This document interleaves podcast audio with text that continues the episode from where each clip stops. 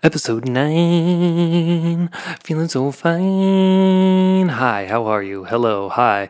I found that the best way to get going with the podcast for me is just to literally turn it on and go. Kind of like um, games of skill, like bowling or um, pool, or I feel like maybe I don't know if ping pong is ping pong a game of skill. I don't know. I guess all games are games of skill in some capacity, but you just dive right in. You just go for it. Episode nine. We've made it to nine. The ninth. The ninth. I'm feeling good.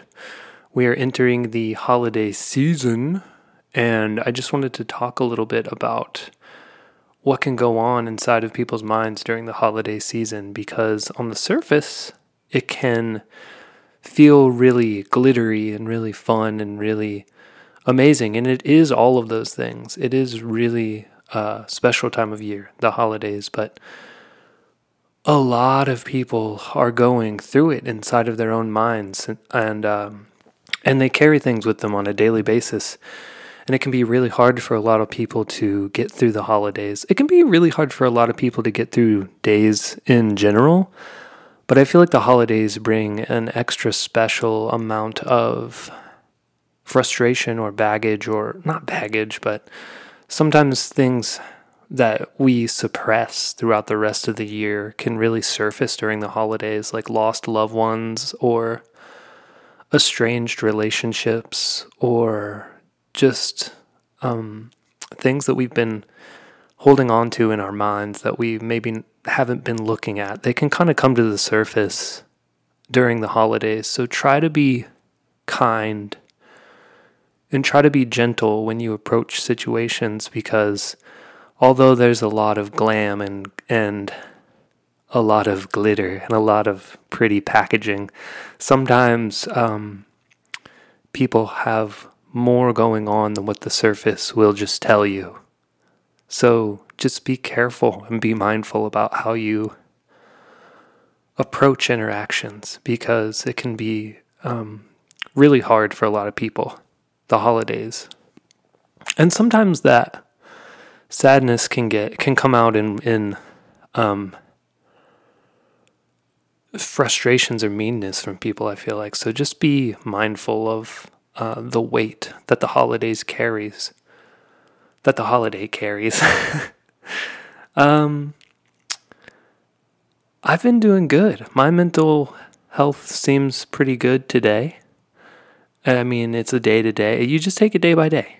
And I'm feeling very thankful to have um, food and family and friends and an outlet to create and the capacity to create. And my son seems healthy and like he's growing and learning and yeah so i'm personally doing good i have a lot to be thankful for um I made a note here to mention my Patreon. So, I'm not sponsored by anyone, but if you would like to go above and beyond of just listening, um, leaving a review or leaving a, re- a rating, you can become one of my Patreon, one of my patrons over on Patreon.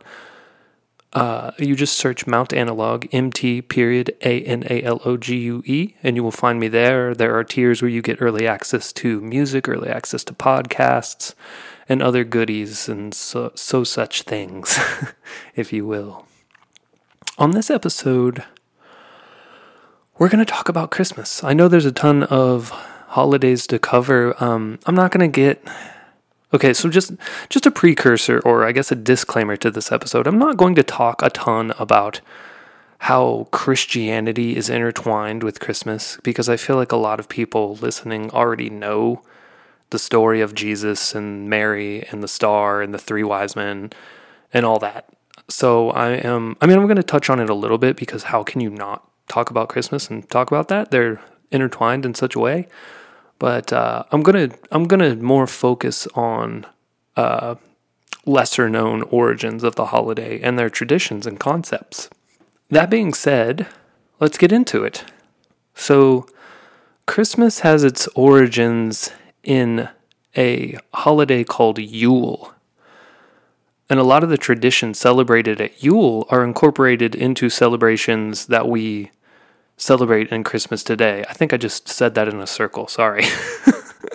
so Yule comes from uh, an ancient Ger- uh, comes from ancient Germania, Scandinavia, and Anglo-Sax- Anglo-Saxon England, and just general Northern European areas. Um, not a ton is known about Yule because these ancient people didn't have a ton of written language. And what is known has been passed down by oral traditions and mythology. And there are a lot of there there are a lot of parallels between Yule and Halloween. If you listened to my Halloween slash Samhain episode, you're going to hear a lot of things that are strikingly similar because the people who the ancient um, Nordic pagan people who are responsible for Samhain are also responsible for Yule. And a lot of the traditions that happened during Samhain also happened during Yule.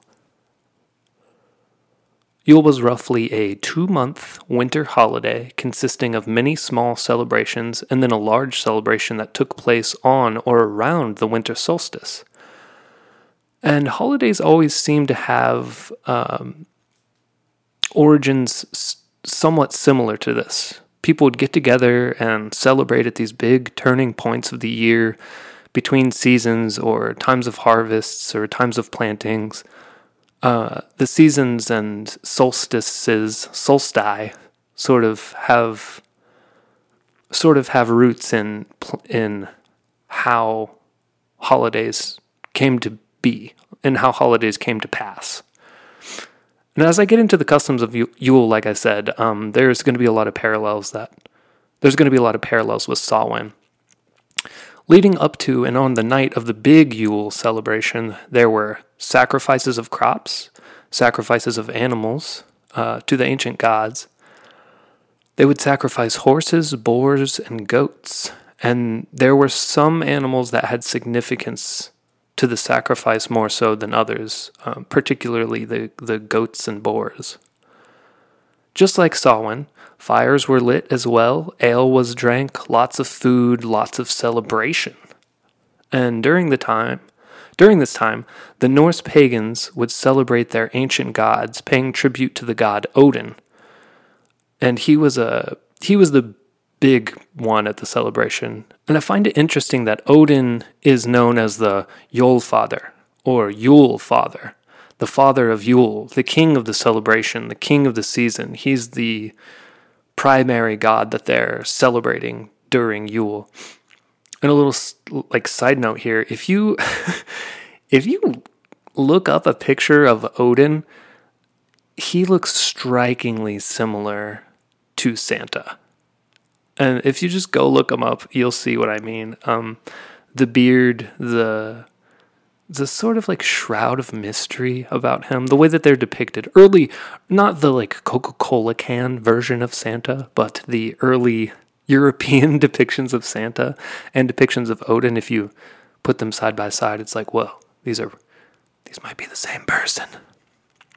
Um, when we look back past our modern advertisement adjusted images of Santa Claus to a more traditional image, it's it's just kind of funny um, that this celebration of ancient Norse gods had this ripple into the future. You know, like nowadays we're celebrating Christmas with uh, Santa, and Odin is a pretty big piece of that. Also, along with Odin, there are many ancient Norse stories that depict gods flying through the air on animal drawn sleighs. There's even an old story that has Odin flying through the sky on his horse Sleipnir on the night of Yule for his wild hunt. Wild hunt's a whole th- interesting, um, super interesting thing. I encourage you to, to go check that out too. It's kind of like a. There are different versions of the wild hunt, but this one in particularly in particular is sort of a uh, a hunt of judgment, and Odin rides through the, the sky on his eight-legged horse, eight legs, eight reindeer, named Sleipnir, and sort of passes judgment on the night of Yule. There are also specific tales of Odin giving gifts and having elves and dwarves that are responsible for handling the making of these gifts. So there are a lot of parallels um, with Odin and with Santa. A bearded, a bearded, a mystical bearded fellow who flies through the air with animals. He gives gifts, and in a way, he passes judgments. Santa Claus with his naughty and nice list. We're going to talk about another parallel with Samhain here. On the night of the big Yule celebration, so we have all the little celebrations, and then it all leads up to this big Yule celebration. It was thought that the veil between this life and the afterlife was very thin, perhaps even thinner than on Samhain itself. People believed that spirits could come through the veil, and often it was believed that these spirits would give guidance towards the year towards the year to come. Also, just like Samhain, there were dark spirits that could come through the veil as well. As well, one of the most notable were the Draugr, which were reanimated corpses. There were also zombies and other kind of ghoulish figures that could come through on Yule night as well. Christmas. Zombies and Christmas. Corpses come through the portal and Odin will slay them on Christmas. Okay.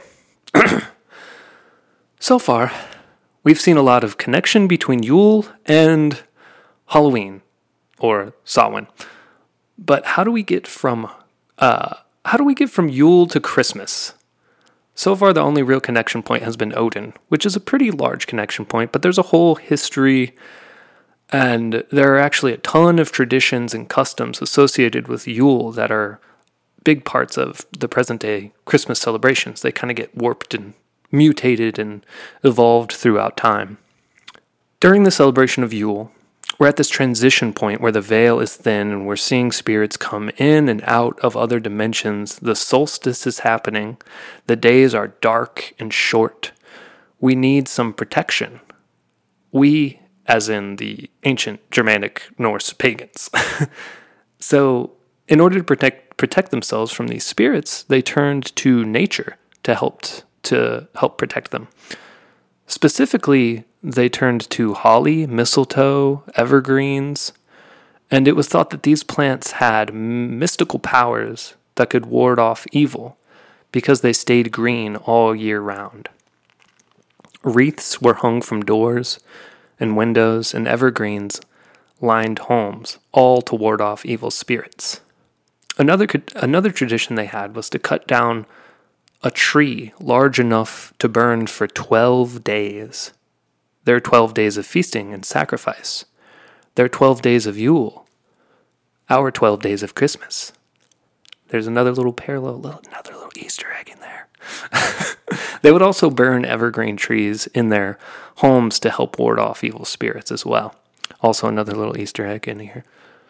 And I like, I kind of took this note and I was just kind of thinking about where they would be in their own heads. Um,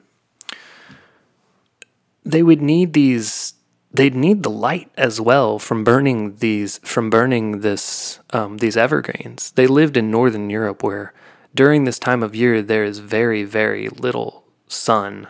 In some places there's no sun at all for parts of the year. And also for this um, for this reason for the, for this long period of darkness, the Norse god Sol was worshipped by many of the ancient pagans during this time. Well, was worshipped in general, but was revered even more during Yule time because um, Sol was the goddess of the sun. And since the light was gone, the sun was barely there, and they were praying and hoping for Sol to return. And these fires were lit they illuminated an otherwise bleak reality of frost and cold and darkness. So we're praying for Sol, we're praying to Odin. It's dark, we're burning we're burning the trees, we're sacrificing animals to the gods. It's cold. It's pretty it's pretty gnarly. It's some pretty like death metal. It's a pretty death metal situation ancient Christmas, ancient Yule was. so many modern Christian traditions, such as the Christmas tree, the Christmas wreath, the Yule log, and others, are direct, directly descended. Uh, descend. They are direct descendants of Yule customs. So that's a glimpse at what Yule was all about. Rebirth at the end of the year, celebrations, sacrifice, ancient gods, animal sacrifices, Odin, Sol, tons of parallels with Halloween, Samhain. And it's probably, that's probably, Yule is probably my favorite piece of Christmas history. Yule and another thing we're going to talk about here in a little bit. Let's jump to 17, or let's jump to 117 AD over in Rome. There's another very, very old holiday known as Saturnalia. And Saturnalia itself is a mutation of a much more ancient tradition from from pagan traditions and other traditions around Rome. Um, but I'm not going to take the time to dive into all of that here because that warrants an entire other podcast. but just know that in 117 AD, the Romans were doing their own Christian thing or their own Christmas thing where they were celebrating Saturnalia. And Saturnalia was a Roman festival that was dedicated to the god Saturn. It was similar to Yule. It had a harvest celebration and it had a turning of the solstice. It was a bit less gloom and doom than Yule was. it was a bit more like party time. There were just big parties, giant feasts, lots of alcohol, dancing, singing, games. It was like party around the clock, night and day. Hedonism hedonism and silliness were celebrated and encouraged, and during Saturnalia, villages and regions of Rome elected an air quote king of Saturnalia. And the king was usually a child that made people do silly things, and their commands were to be obeyed by all participants. So they elected a child to do uh, you know, they elected a child to say, I want everyone to wear silly hats and eat jelly beans until they come out of their nose. And everyone would be like, all right, we're eating a bucket of jelly beans and wearing silly hats. I don't know if the I don't know if the ancient Romans had jelly beans, but uh, you get the picture here. a few hundred years after the inception of Saturnalia, there was a cult that came into power in Rome that focused on a sun deity called The Cult of the Unconquerable Sun. They made a holiday for their sun god on December 25th. The parallel here being the star that shines on Jesus' birthday that guided Mary to the manger. So this cult moves into Rome, or they take control of Rome, this cult of the unconquerable sun god. And I find that their incorporation of the sun god into, into Saturnalia also intertwines with the ancient pagan um, worship of Sol. I just think it's a really cool parallel. I don't know if their reasoning for that was similar to the pagans. Um, a lot of the information about them, about Saturnalia and about Yule, is pretty scattered and few and far between because it's such an ancient tradition, ancient holiday, they there are theologians that think that this is a direct reference, a direct um, its intent. There are the, theologians that think that this is intentional, that the cult of the unconquer, unconquerable sun decided to incorporate their sun god into the festivities because of Sol and because of Yule, and there are others that think that it's just mere coincidence, but I have a hard time thinking that it could be coincidence. what isn't what is isn't uh, coincidence, in my opinion, is that they decided to um, make a holiday a holiday for the sun god on December 25th, the birth of Christ. And eventually down the line, hundreds of years after the origins of Saturnalia, there was an emperor of Rome that adopted Christianity After that, it was only a matter of time before we see pagan and Norse religion across Europe absorbed into Christianity. This just furthers the concept that it could have been this Roman emperor who was a Christian adopting the holiday that had been in place on December 25th for the sun cult and saying that's the birth of Jesus. Because there's this trend. Um, Christianity is historically the like Viacom or Google or Amazon of religions in the sense that they want to be the only one. They want to be they want to absorb all of the others and and they're they don't want any other religions to be left. And that's not just me, that's not like me just spouting anti-Christian rhetoric or anything. It's just a historical fact. That's what Christianity did throughout history and that's what Christianity is still doing today. It's even, you know, the idea of evangelizing and converting others to Christianity is cooked into the religion itself. If you read the Bible, they want you to convert people in your life to Christianity. It's your duty as a Christian to convert people. So, with that being said, um, this conversion of pagans to Christians across Europe is a reflection of that. After this Roman emperor took over and he uh, really started to popularize Christianity, it started to spread all across Europe. And that is where we get into this even deeper fusion of Christian ideology and ancient pagan Norse ideology, all kind of put into a pot and stirred together, just like I talked about on the Halloween Samhain episode. This is a um, this is a mutation of very ancient traditions, and has a pretty it has a pretty sticky and tumultuous past. So I said I wasn't going to talk about it too much, but I wanted to talk a little bit about the about about Christmas and your boy Jesus. We all know the story of the Virgin Mary. She gets pregnant with God's baby.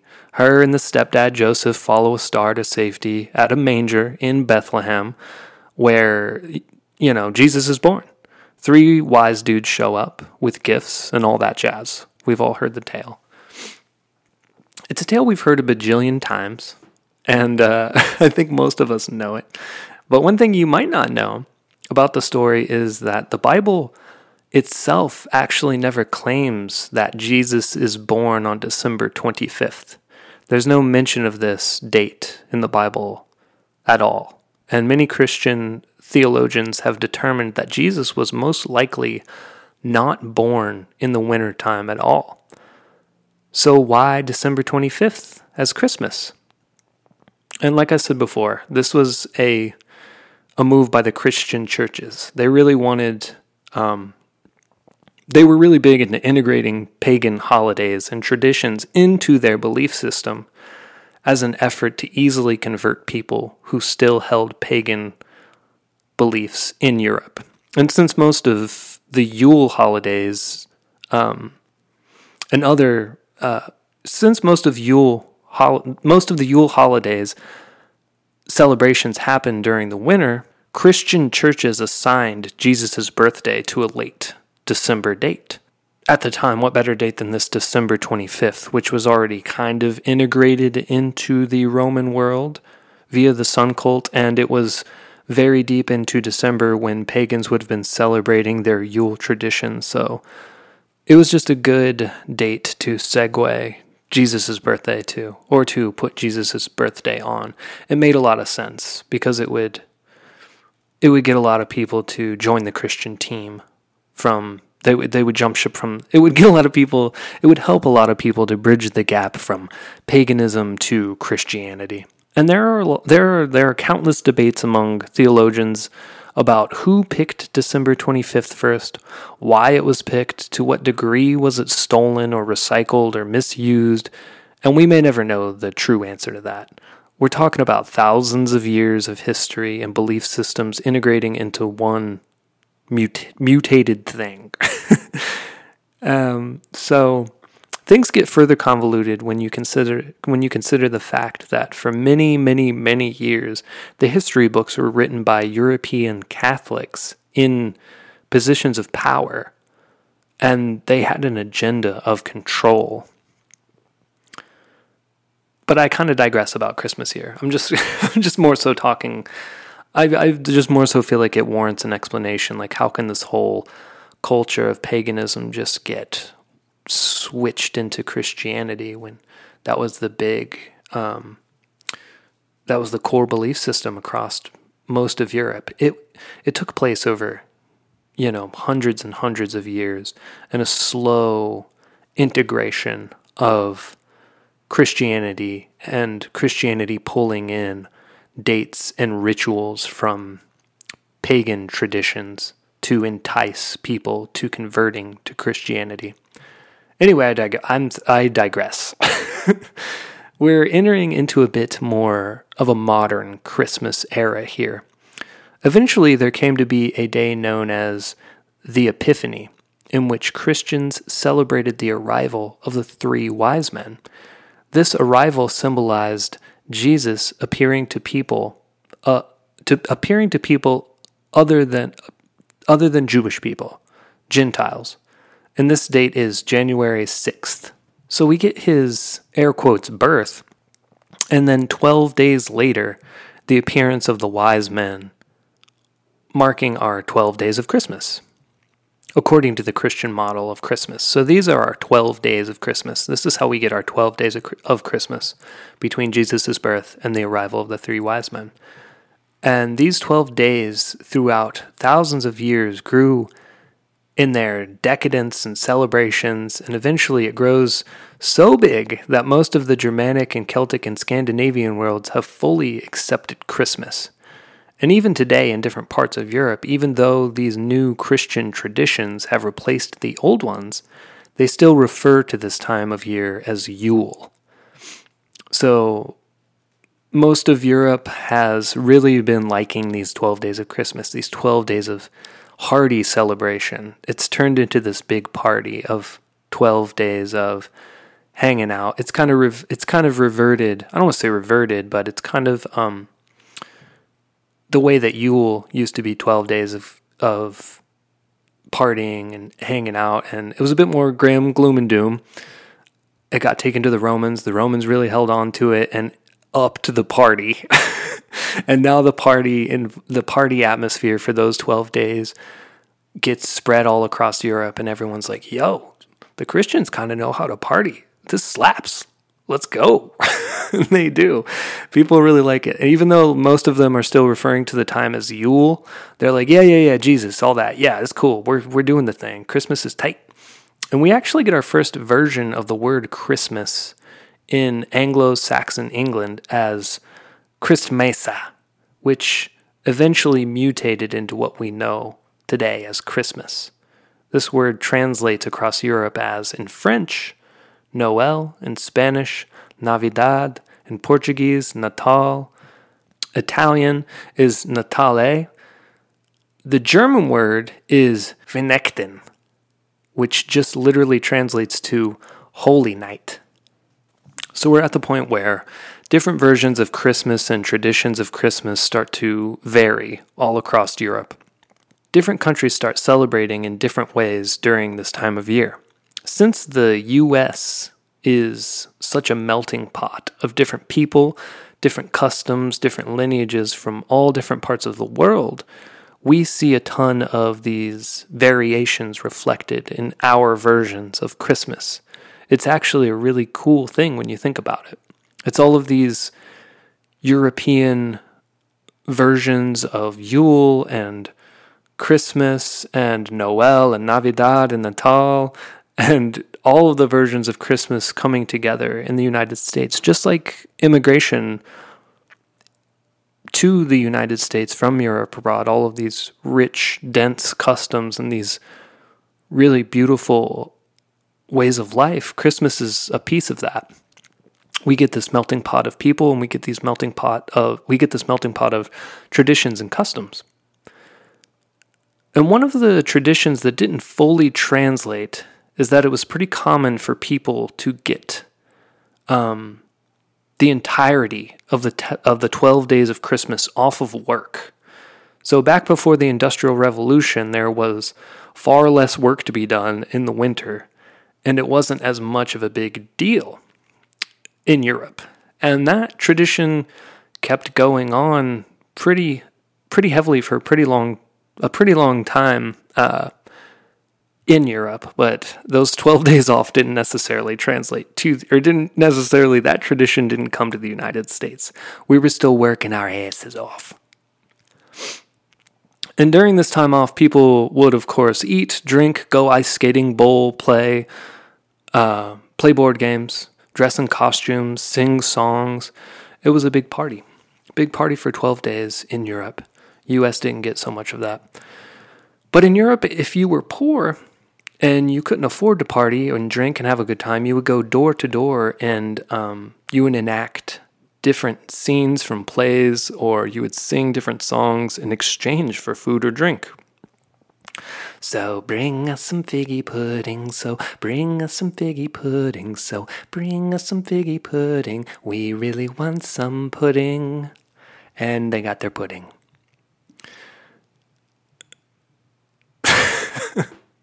so we're in this deep.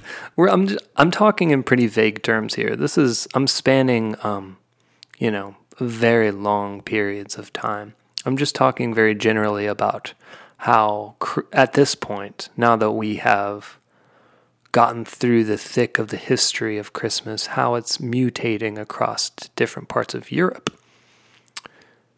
And it ramps up a kind of again the hedonism and the parties of the Roman culture, where it marinated for a bit before it completely spread to the rest of Europe. And it's wild how history repeats itself because not only did the partying and the feasting uh, stand the test of time, the tradition of selecting an important figure uh, to spearhead the festivities also stood the test of time. So throughout Europe, they would um, elect a child and say, have us do silly or whimsical things, and that tradition continued as well.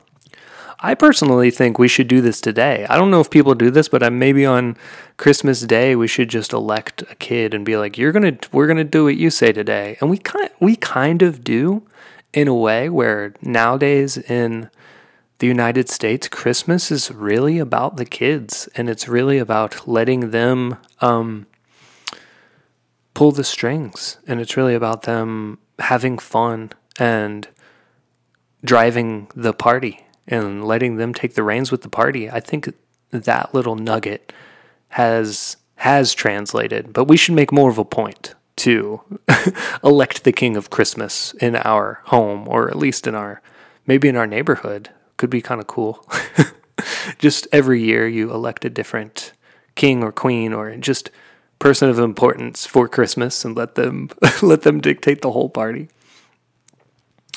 Anyway, uh getting back to where Christmas is now, things are really ramping up across Europe. People are loving Christmas. It's taken over um, the minds of most of the pagan traditions, and it's moved across uh, England and Scandinavia and all of the um, most parts of Europe until in the 16th century, the Protestants had to kind of ruin the party.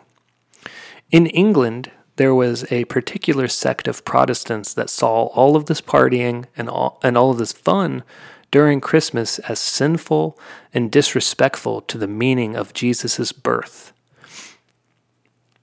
Some of them even uh, looking at Christmas as an evil time of pagan rituals and debauchery.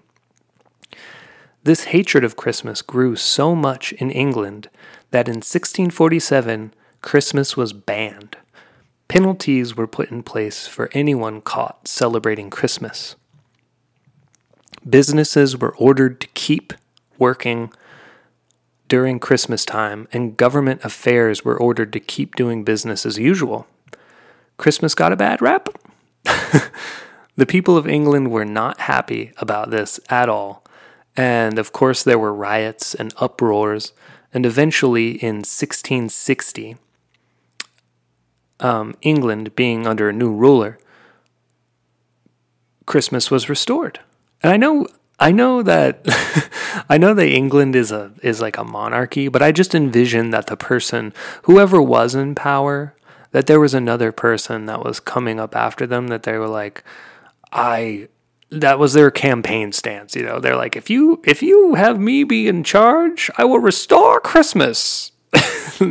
I know it wasn't like that, but I'm sure that the next ruler uh, was super loved because he was like, "Yo, this is whack. I'm I'm bringing Christmas back to the people," and he did that.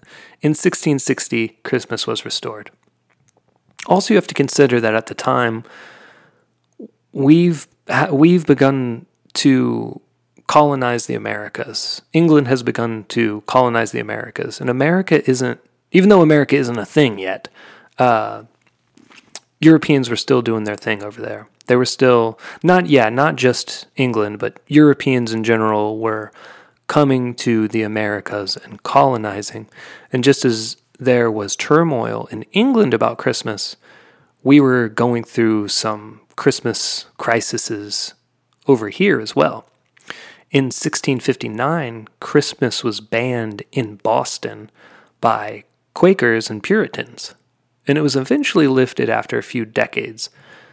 So back, it's like, it's really funny because you see a lot of people today, or you, there's like bumper stickers or people with flags or t-shirts or whatever. You see it online where people are like, "Keep the Christ in Christmas." But back in 1659, people were like, "Christmas is evil and doesn't belong with Christ because it celebrates these debaucherous pagan rituals." So it was like back then it was like keep Christ out of Christmas. We don't want Christ in Christmas. And nowadays we've got a huge movement that's like, how dare you take Christ out of Christmas? it's just a strange, it's a really strange turn of events. And to the people who are super gung ho about keeping Christ in Christmas, you know, maybe read a book. flash forward to uh, flash forward to the Revolutionary War, and America is struggling to gain independence. Christmas popularity reaches an all time low. Most of the British holidays were stricken from the American calendar, including Christmas. So Christmas gets an, takes another hit where America is trying to gain its independence from England. And in doing so, they're like, yeah, and all those holidays too, we don't want anything to do with those. And they're like, what about Christmas? And we're like, even Christmas, we don't want it. And at that, from what I read at that time, all we were really celebrating over here or given a heck about was obviously Independence Day and Thanksgiving. Those two holidays were American holidays. Those were holidays where it's like, we made those, they're awesome. Screw Christmas. So that happened at Christmas here for a while. There were numerous other bands of Christmas across Europe, and it honestly has a pretty tumultuous origin story in general. It's not all um, mistletoe and stockings. There were some uh, Christmas bands in France. There were other Christmas bands in some Eastern European countries. I'm not going to get into all of them here, but needless to say, Christmas had a pretty rocky history getting going and getting widely accepted uh, across Europe and across America.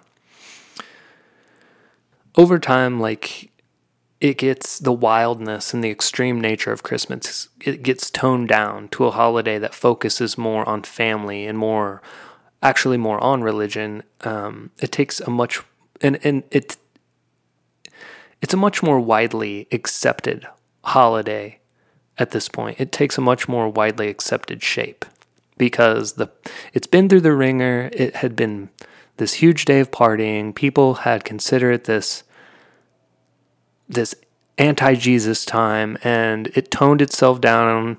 And after a while, Christmas was like, all right, I'm for the family. Everybody chill out.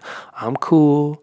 And everyone was like, all right, Christmas is cool. And then Christmas sort of, it's, it sort of settled down a little bit. It got rowdy and it settled down. there were a ton of authors during the 1800s that helped develop and popularize this tame version of Christmas with righteous values and kindness. One of those one of those authors was Charles Dickens. He wrote A Christmas Carol, and it's probably the most popular and noteworthy uh, Christmas story or story that helped to devise the modern Christmas we know today with the ghosts of past, present, and future, and you get Scrooge and you get Tiny Tim. All of these characters um, are legendary. Over time, Christmas takes hold in America in a pretty big way, and the Puritans and Quakers eventually calm down about it, and eventually in 1870, it is declared a national holiday. Not only did it get declared a national holiday, it started to become celebrated by Christians and in churches all across America. So, by 1870, Christians and churches are really changing their tone about Christmas. They're saying, the holidays kind of calmed down. It's proved that it, it's you know it's for the family and it's not as crazy as we thought. We'll we'll we'll start celebrating. Let's talk a little bit about Santa. We haven't we haven't talked too much about him yet, and other than having many things in common with Odin, we did mention that uh, he does carry all of these similar uh, similarities to the Norse god, but he also is this amalgamation of many different European characters and traditions forming into one super creature of Christmas. For example, his namesake, Saint Nicholas, was a Greek Anatolian living under the rule of the Roman Empire. He was born to a Christian family that was very well off, and they were notable for their reverence towards Christ. He was known for his pleasant nature as a child and as an adult, and Saint Nicholas became eventually became a bishop, and was the as legend has it he performed a bunch of miracles that you know, got spoken in hushed tone, they turned into legends. And there are there are tons of tales of St. Nicholas giving to his community and saving them from many bad situations. One such story sees him secretly giving a father bags of gold in the middle of the night so that he may pay his daughter's dowry. The father catches him, but St. Nick makes him swear to secrecy. He had a huge desire to help others, in particular the poor, and the young, and he wanted to keep it in secret. Obviously, we can see the parallels with St. Nicholas and our current day Santa Claus. The legend of St. Nicholas traveled into northern and central Europe, where at the time there were other versions of Christianity taking hold other than Catholicism. In Germany, Martin Luther was doing his thing and starting his own version of Christianity. And he didn't really want the legend of this new awesome Saint Nicholas, this Catholic Saint Nicholas, to taint his plans of creating a new his new version of Christianity. So Martin Luther takes the legend of Saint Nicholas and he weaves it into his own version of Christmas, and he creates a, a character called Chris Chris Kend which in German means Christ child. And side note here, Martin Luther is also credited with credited with creating the first Christmas trees and decorating them with candles to symbolize the stars of heaven. And then there's another little debate here where um, some historians are like, no, it wasn't Martin Luther. It was the ancient northern Germanic traders who would first erect the trees to entice customers. But for all intents and purposes, Martin Luther is pretty responsible for popularizing the, the use of Christmas trees. He was looking to, you know, even further zazz up his version of the holiday he was creating his own sect of Christianity, his own version of Christianity, and he wanted he didn't want Saint Nicholas to come in and ruin his plans, so he created this Christkind, Chris, sorry, excuse me, Christkind, and he wanted to also zazz up Christmas with the Christmas tree. Eventually, the indoor decorated tree was adopted by English nobility and eventually spread all across England and subsequently the United States. So you can thank Martin Luther for your Christmas tree. Also, the version of St. Nicholas he created, Christkind, pops off, and Europe loves him. And his origin story is sort of uh, it's wiggly and complicated. Christkind back uh, back then was seen as an angelic child that wore a golden crown and delivered presents to children during Christmas time. Some parts of Europe still have depictions of Christkind helping out alongside St. Nicholas today. Eventually, this Christkind evolves into this father of Christmas type character in other parts of Europe, and m- most of Europe kind of ditches the version that they had before of this golden angelic child. It's still depicted in some of their uh, art and some of their stories, but moving into the future, they depict a more like Santa, Santa-ish figure for Chris Kend. Another side note, as you've probably already guessed, uh, thanks to German Americans, the name Christkind eventually mutated into a nickname for Santa Claus, Kris Kringle. And, you know, that's just how language works. People say stuff and they say it wrong, and eventually it just changes. So, in my, it's my, in my guess, uh, Chris, Chris Kend, someone, someone from Germany, from the German zone, that part of Europe, came to the United States, started sharing the tradition of Christkind, and there were Americans there, people living in the U.S. that were like, "What? The, what are you saying?" Christkind, and they were like, Chris Kringle." like it just mutated into Chris Kringle. It honestly is a little. It's fun to say. It's got a jingle to it, Chris Kringle, and uh, yeah. So that's how language works. You just say stuff wrong enough, and it becomes words. However, not all parts of Europe were so quick to give up the legend of St. Nicholas. Up north in the Netherlands, they still hold on to St. Nicholas, and he mutates into this long bearded, red wearing dude that somewhat resembles our present day Santa.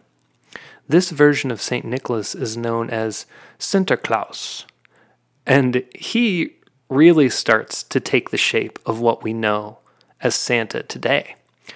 He carries a book that has a naughty and nice list.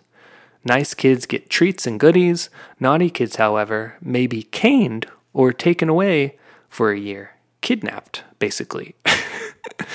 and this kidnapping and this caning brings us to Krampus.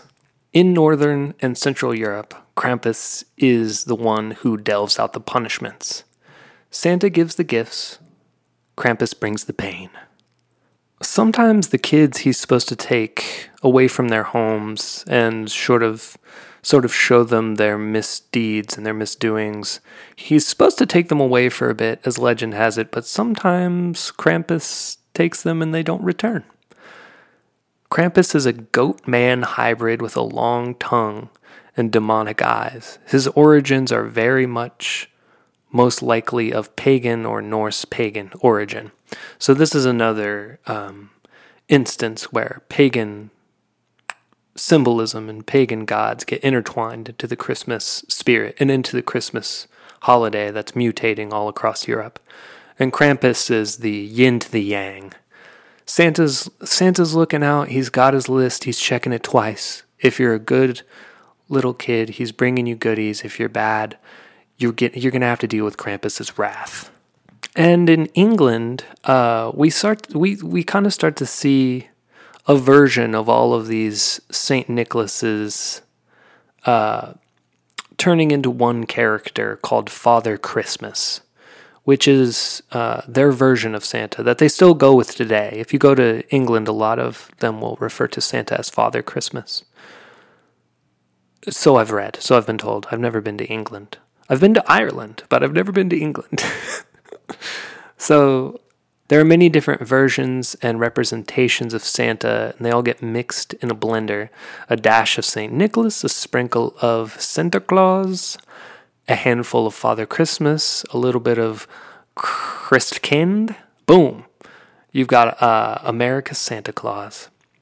And it's obviously much more nuanced than that. There's so many intricate pieces to the history of Christmas, but that's pretty much the origins of Christmas and Santa in a nutshell.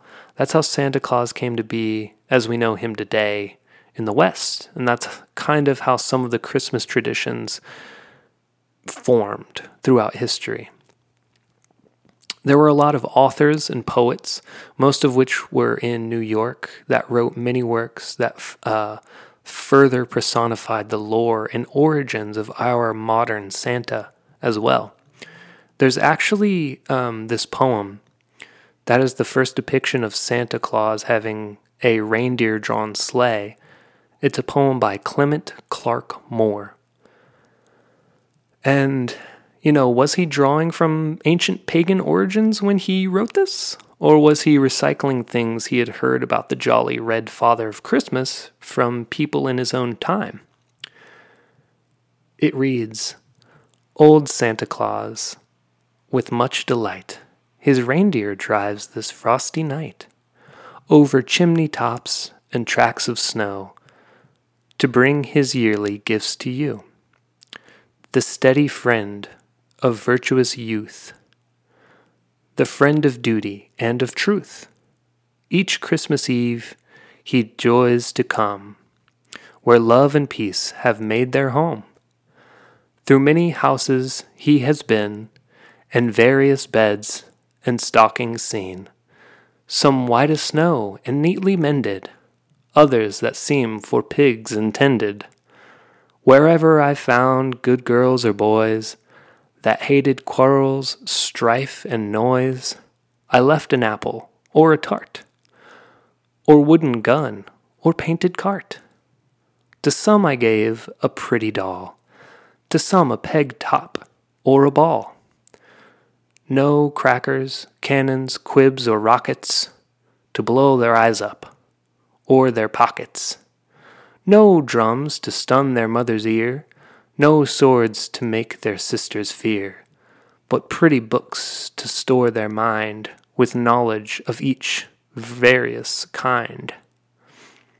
But where I found the children naughty, in manners rude, in tempers haughty, thankless to parents, liars, swearers, boxers of cheats, or base tale bearers, I left a long black birchen rod, such as the dread command of God directs a parent's hand to use when virtue's path his sons refuse. And this it hits a pleasant tone right up until the very end there. like it seems like, oh, this is nice. Santa shows up with his sleigh and then he gives us gifts and he doesn't give us crazy gifts. He doesn't want to, you know, he doesn't want to make noise for the parents. The parents are chilling. And they're like, oh, if you're naughty, right at the end there, he's going to leave a birchen rod for your parents to beat you with. this was uh, this was, you know, the 1800s. It was, it shouldn't have been acceptable then, but it was. Kids were getting beat on Christmas if they were bad.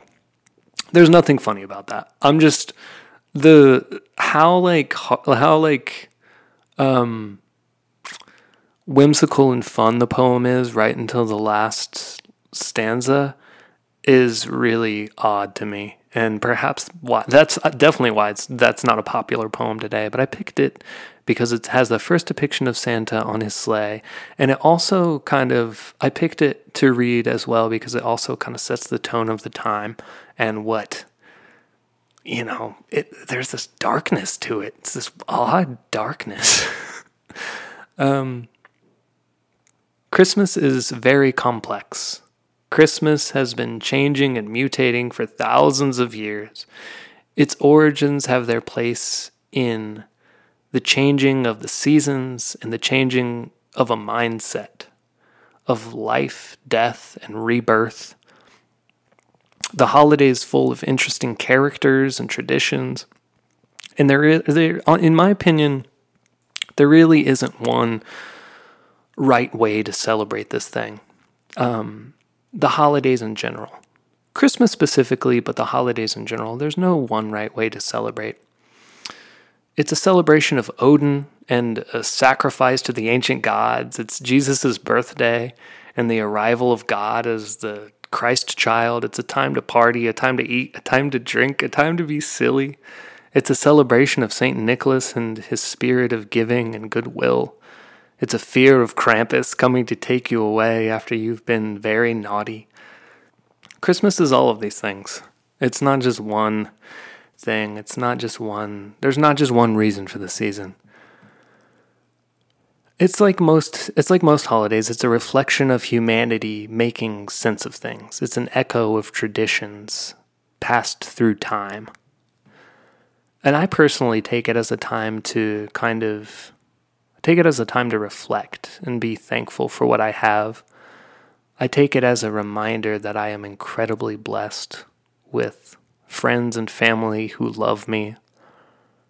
And it can be tough navigating the human experience, and it feels good shedding some of the darkness at the end of the year and looking forward to new beginnings. And it feels really good to be hopeful, and it, it feels good to celebrate life. I like to end these episodes with a fun fact.